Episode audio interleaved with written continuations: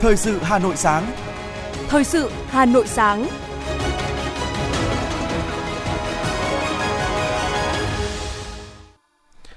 Bảo Nhật và Hoài Linh xin được đồng hành cùng quý vị thính giả trong 30 phút của chương trình Thời sự sáng ngày hôm nay, thứ hai ngày 19 tháng 12 năm 2022. Chương trình có những nội dung chính sau đây.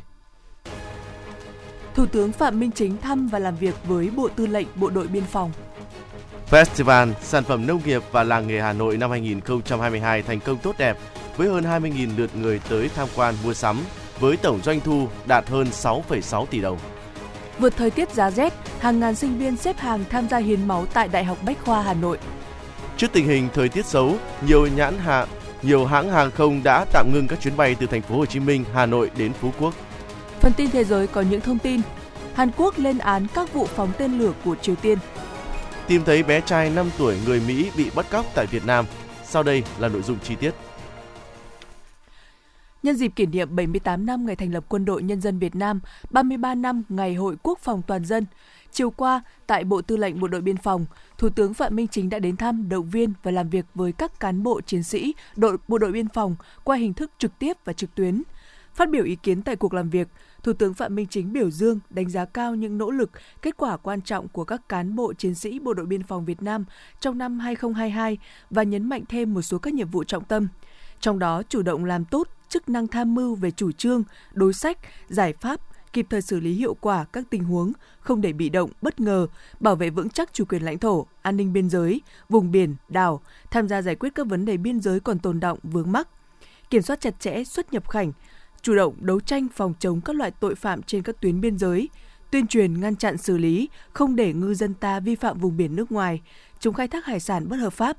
Thủ tướng gợi ý việc vận dụng nhuần nhuyễn các hình thức, phương thức xây dựng quản lý bảo vệ biên giới trong thời đại ngày nay, kết hợp sức mạnh công cụ của luật pháp, đạo lý với sức mạnh của hệ thống chính trị, đặc biệt là sức mạnh của nhân dân và văn hóa Việt Nam, nhất là văn hóa đặc sắc của đồng bào các dân tộc nơi biên giới.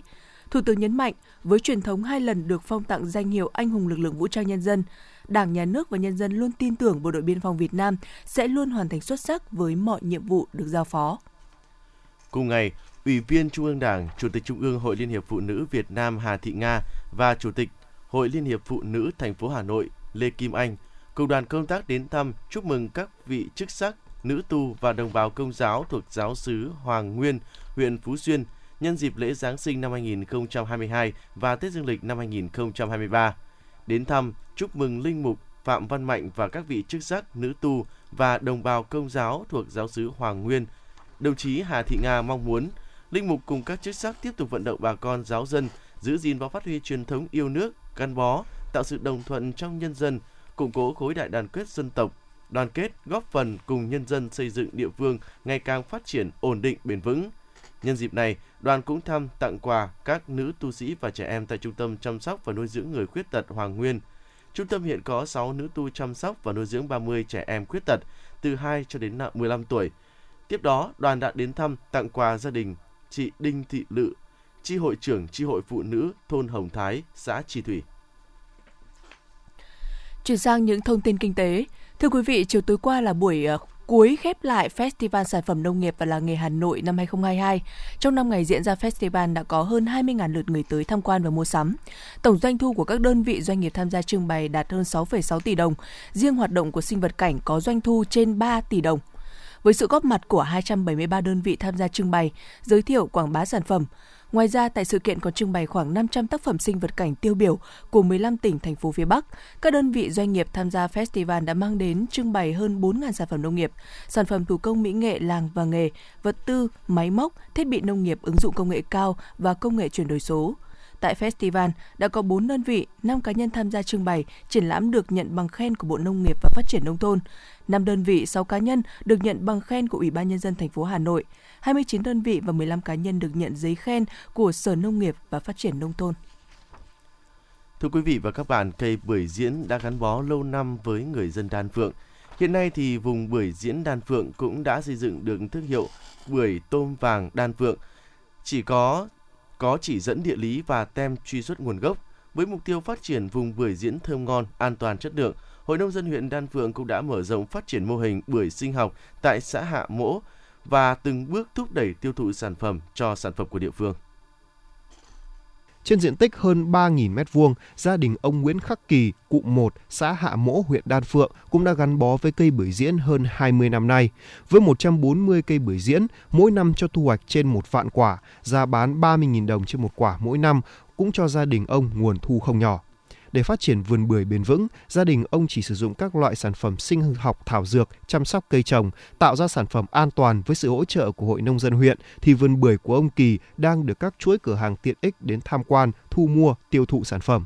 Ông Nguyễn Khắc Kỳ, cụ 1, Hạ Mỗ, huyện Đan Phượng chia sẻ làm là phải đảm bảo để đưa ra ngoài phải có chất lượng ờ, để để đưa vào các siêu thị hoặc là ờ, ra thị trường để được ờ, tốt hơn thì tôi chúng tôi à, gia đình à, tôi riêng à, bản thân tôi và uh, cũng tổ hội làm bưởi của hạ mộ cũng rất mong muốn là để tất cả các cấp các ngành để giúp đỡ cho tất cả những người làm vườn như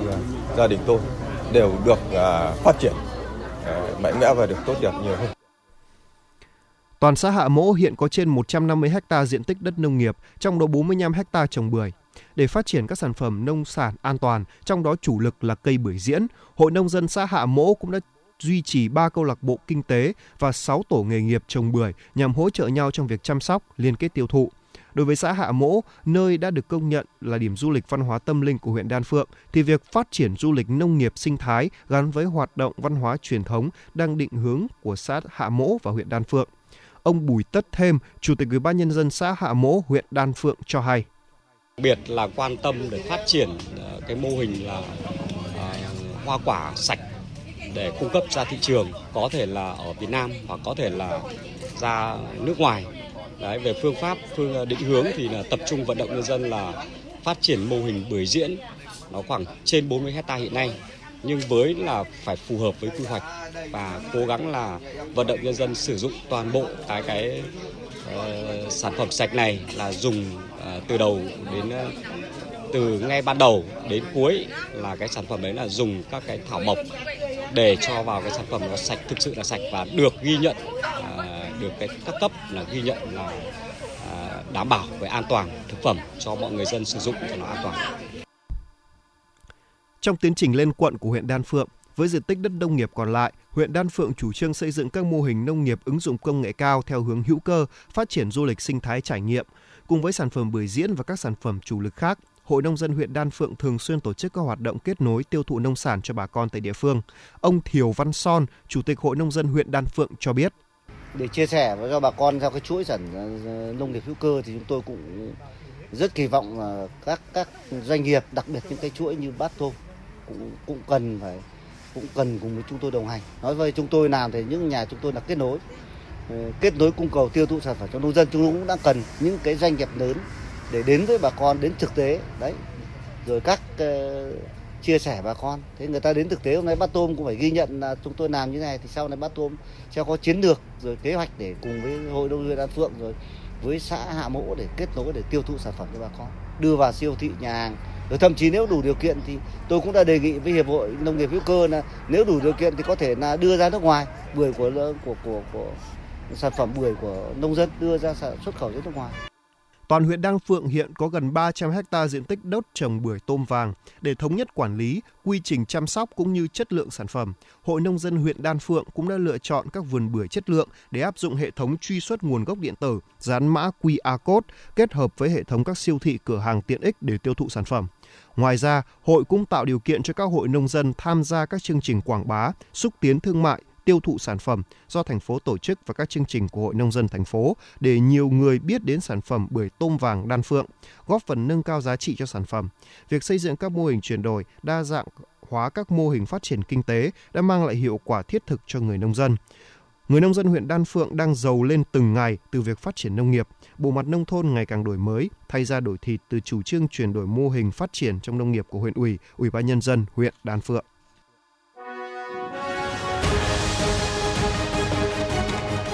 Thời sự Hà Nội, nhanh, chính xác, tương tác cao. Thời sự Hà Nội, nhanh, chính xác, tương tác cao.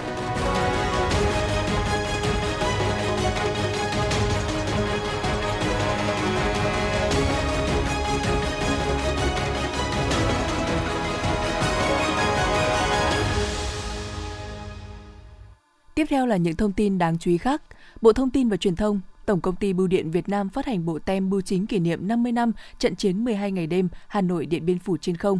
Do bộ bộ tem do họa sĩ Nguyễn Du, Tổng công ty Bưu điện Việt Nam thiết kế, gồm một mẫu giá mặt 4.000 đồng, được cung ứng trên mạng lưới bưu chính từ ngày 18 tháng 12 năm 2022 đến ngày 30 tháng 6 năm 2024.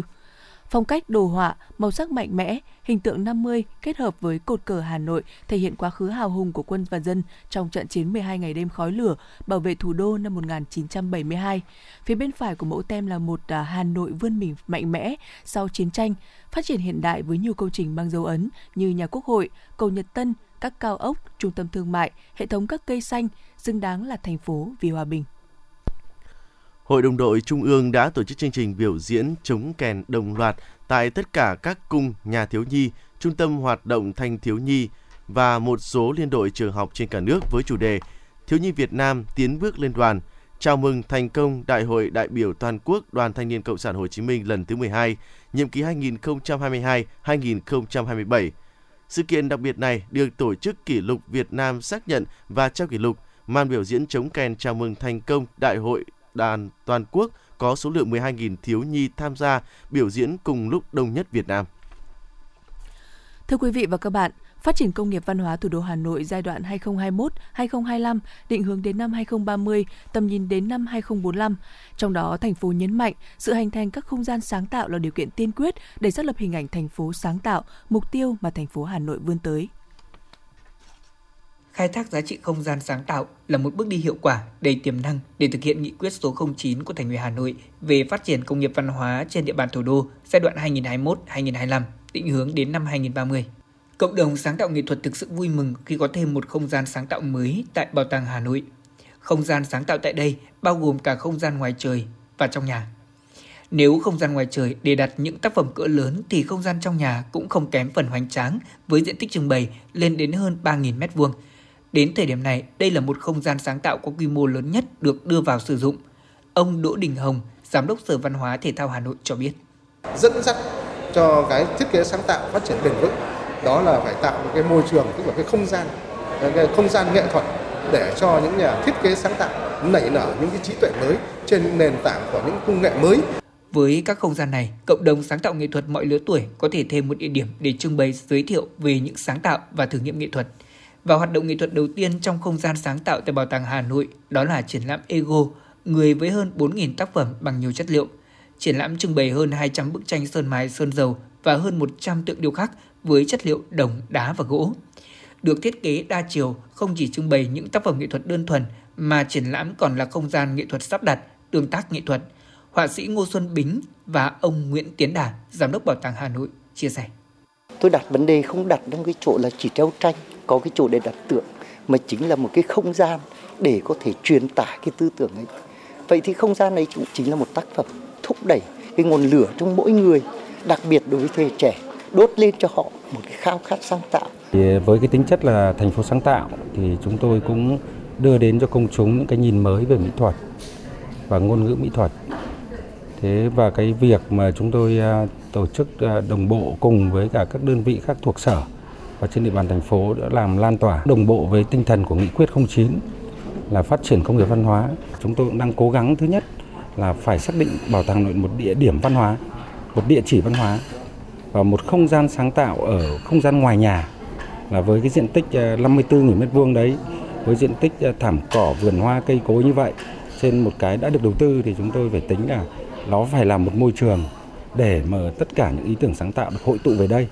Triển lãm dự kiến kéo dài đến hết tháng 3 năm 2023 là một cuộc trưng bày nghệ thuật điêu khắc vĩ mô đa chiều đặc biệt nhất từ trước đến nay của họa sĩ Ngô Xuân Bính, người tiên phong mở ra xu hướng nghệ thuật đô thị trong thời đại mới, vừa hiện đại, vừa đậm nét truyền thống. Bà Mai Thị Ngọc Oanh, Phó Chủ tịch Hội Mỹ thuật Việt Nam nhận xét. Cái triển lãm này này mà nó gắn liền với cái không gian nghệ thuật sáng tạo ấy, thì rất là phù hợp bởi vì là các tác phẩm của anh ở đây thứ nhất là hơn 400 hơn 400 tác phẩm cả tranh và tượng đấy và tạo ra một cái ngôn ngữ điêu khắc nó khác lạ khác hoàn toàn với những cái mà mình đã thường thường xem hiện nay trong bối cảnh toàn cầu hóa với sự cạnh tranh rất lớn giữa các quốc gia thì sự sáng tạo là một yếu tố quyết định trong mối cạnh tranh đó lĩnh vực thiết kế sáng tạo là một nội dung quan trọng, chi phối tác động lớn đến nhiều ngành lĩnh vực, đặc biệt là các ngành liên quan đến công nghiệp văn hóa. Nếu tập trung vào đó, sẽ vừa phát huy lại vừa khai thác được truyền thống mà đồng thời tận dụng tiếp cận được vấn đề của thế giới. Các không gian sáng tạo sẽ có cơ hội phát triển trong bối cảnh thành phố có những chuyển đổi về hướng tiếp cận, chính sách thúc đẩy sự phát triển của một thành phố sáng tạo. Khi đó, bản sắc mới của Hà Nội không những thêm phần phong phú mà văn hóa sáng tạo, kinh tế sáng tạo sẽ góp phần phát triển thủ đô bền vững hơn. Với trọng tâm đặt sự sáng tạo vào trung tâm của sự phát triển bền vững, Hà Nội trở thành thành viên mạng lưới các thành phố sáng tạo của UNESCO và đang dẫn đầu cả nước với hơn 100 không gian sáng tạo, văn hóa. Vì vậy, việc thúc đẩy những không gian sáng tạo ra đời và hoạt động hiệu quả là cần thiết. Lễ hội thiết kế sáng tạo sẽ là hoạt động thường niên nhằm hiện thực hóa những cam kết của Hà Nội với UNESCO khi gia nhập mạng lưới các thành phố sáng tạo, đồng thời thúc đẩy phát triển giá trị văn hóa mới để phát triển công nghiệp văn hóa trên địa bàn thủ đô.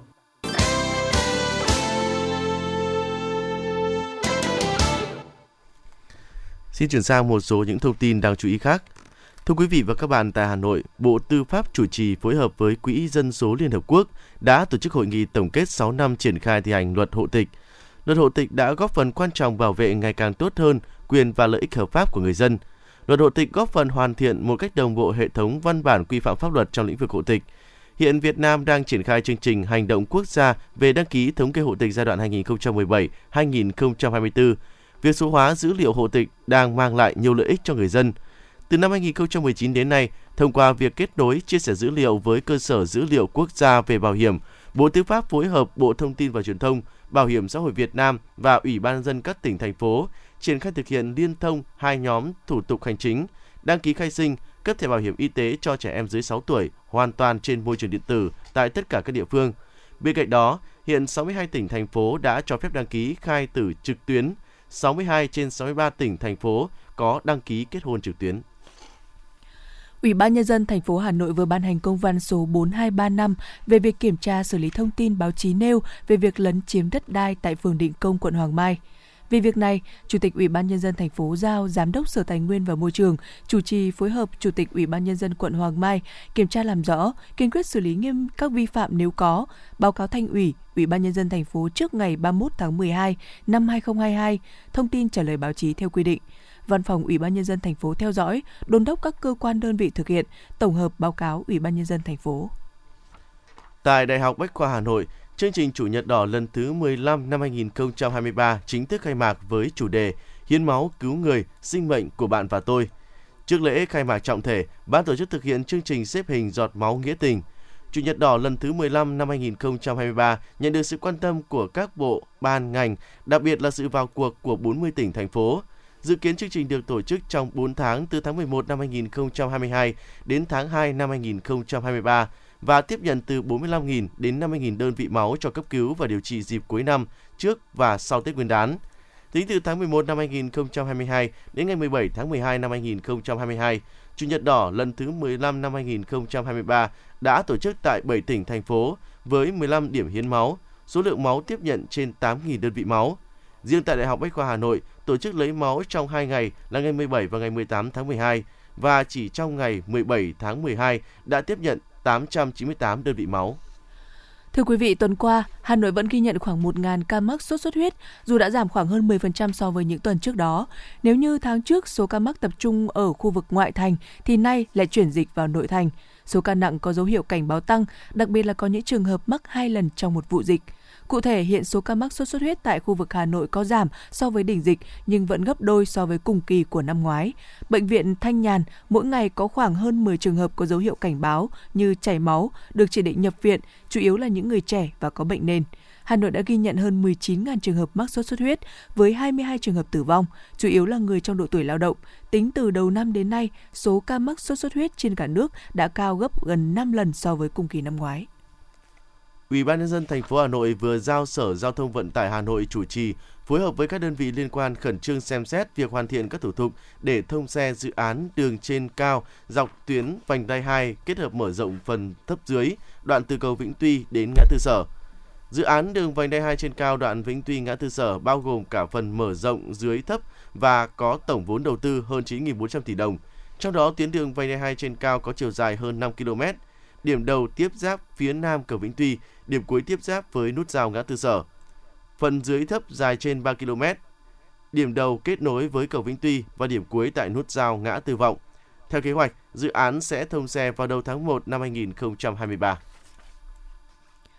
Theo thanh tra Bộ Giao thông Vận tải, thời gian qua có một số xe tải tự đổ có kích thước thùng xe trên giấy chứng nhận kiểm định an toàn kỹ thuật và bảo vệ môi trường không đúng với dữ liệu trong hồ sơ của phương tiện, gây khó khăn cho công tác kiểm soát tải trọng xe.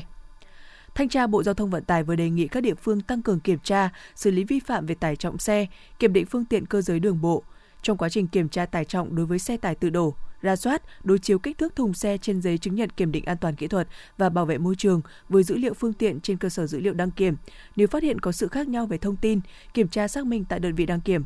Khi phát hiện có vi phạm trong hoạt động kiểm định, ngoài việc xử phạt vi phạm hành chính, sẽ căn cứ quy định để thanh tra đột xuất hoạt động kiểm định của đơn vị đăng kiểm đó. Trường hợp đơn vị đăng kiểm cấp giấy chứng nhận kiểm định an toàn kỹ thuật và bảo vệ môi trường cho phương tiện đóng trên địa bàn phương à, địa phương khác, chuyển hồ sơ tài liệu có liên quan đến thanh tra Sở Giao thông Vận tải nơi đơn vị đăng kiểm đóng trụ sở để đề nghị thực hiện các nội dung nêu trên.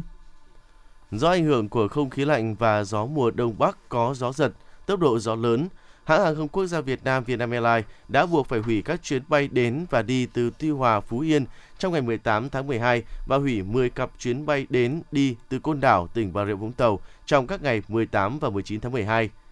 Hành khách được hỗ trợ sắp xếp thay đổi chuyến bay và các hỗ trợ khác theo quy định của Vietnam Airlines. Được biết, ảnh hưởng của thời tiết xấu được dự báo kéo dài đến ngày 20 tháng 12. Các chuyến bay đến đi từ Tuy Hòa, Côn Đảo có thể tiếp tục thay đổi kế hoạch khai thác. Các thay đổi phát sinh do ảnh hưởng của thời tiết xấu sẽ được hãng cập nhật trên fanpage, website hoặc nhắn tin tới điện thoại email mà khách hàng sử dụng khi đặt vé.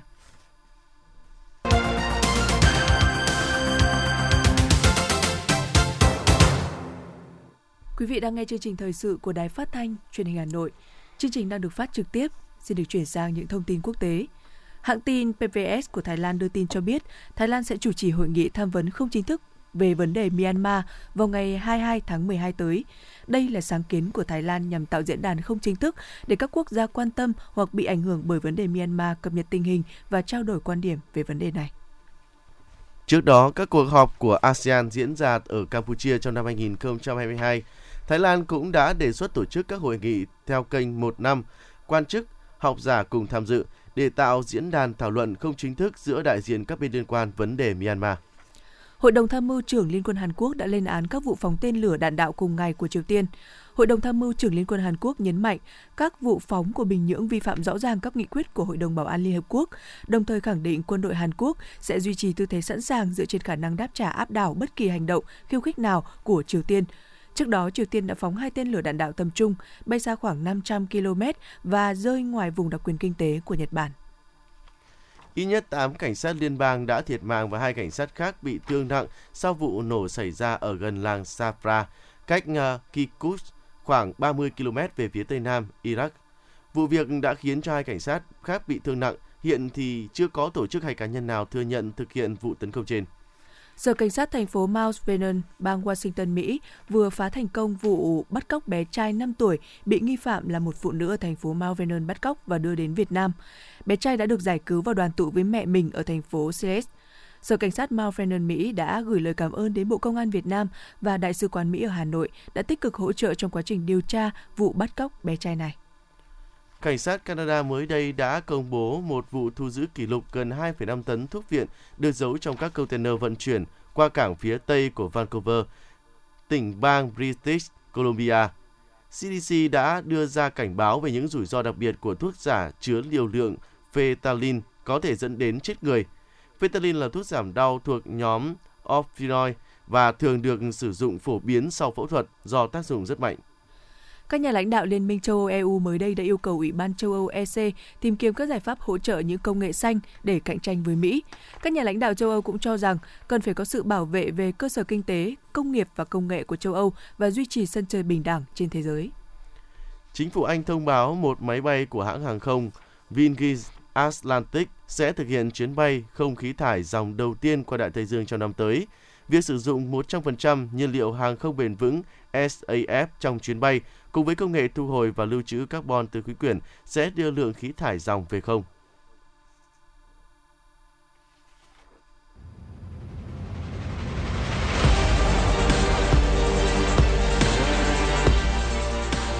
Bản tin thể thao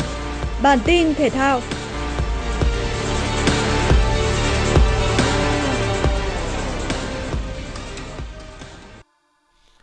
Trong trận chung kết lịch sử đêm qua theo giờ Việt Nam, Argentina đã trở thành nhà vô địch của World Cup 2022 sau khi hòa Pháp 3-3 trong 120 phút thi đấu và thắng 4-2 ở loạt sút luân lưu căng não. Với màn trình diễn tuyệt đỉnh đưa Argentina lên ngôi vô địch, Lionel Messi xứng đáng nhận danh hiệu cầu thủ xuất sắc nhất World Cup 2022 do FIFA trao tặng. Với 6 bàn thắng được hai đội tuyển Pháp và Argentina tạo ra trong trận chung kết World Cup 2022, giải đấu năm nay đã chính thức xác lập một kỷ lục mới về số bàn thắng được ghi qua 64 trận đấu. Theo báo chí Argentina, chỉ vài phút sau khi trận chung kết World Cup 2022 kết thúc, hàng trăm ngàn người dân quốc gia Nam Mỹ mang theo cờ, mũ, áo thi đấu với hai màu trắng xanh mang tính biểu tượng cho đất nước đã tràn ngập đường phố thủ đô Buenos Aires và nhiều thành phố khác trên cả nước. Các trang tin như ESPN, Guardian hay Abola đều chúc mừng chiến thắng vô địch World Cup 2022 của Lionel Messi và tập thể Argentina.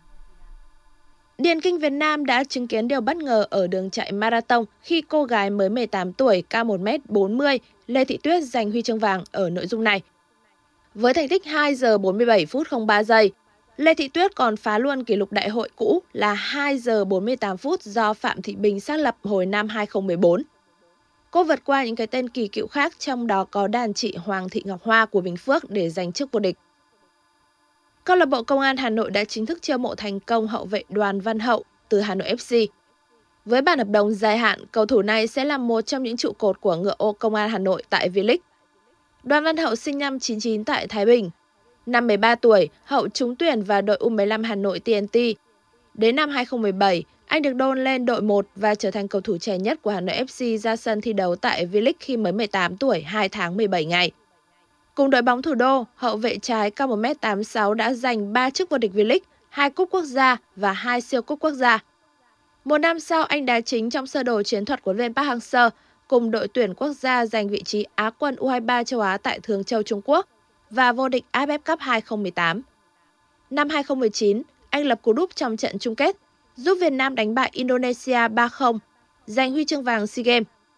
Trong sự nghiệp cầu thủ của mình, Đoàn Văn Hậu đã được AFF trao tặng danh hiệu cầu thủ trẻ xuất sắc nhất Đông Nam Á năm 2017 nhờ thành tích thi đấu ấn tượng tại vòng chung kết châu Á tại Bahrain và có những bàn thắng quan trọng giúp U19 Việt Nam lần đầu giành vé dự vòng chung kết thế giới tại Hàn Quốc.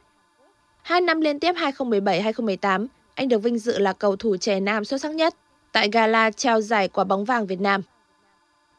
Tại AFF Cup 2022, đội tuyển Singapore là một trong những đối thủ của đội tuyển Việt Nam ở bảng B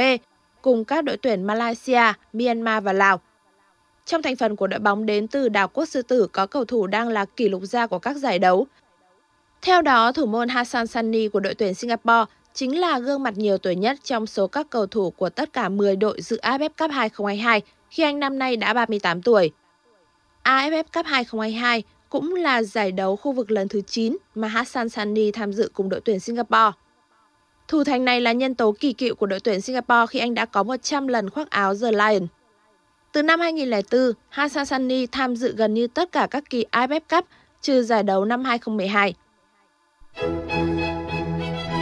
Thưa quý vị, cơ quan khí tượng cho biết không khí lạnh cường độ mạnh đã lấn sâu vào đất liền, chi phối thời tiết Bắc Bộ, Bắc Trung Bộ và Trung Trung Bộ. Ngày 18 tháng 12, trạng thái rét buốt và nắng hanh bao trùm miền Bắc khi nền nhiệt trung bình ngày phổ biến từ 12 đến 15 độ C,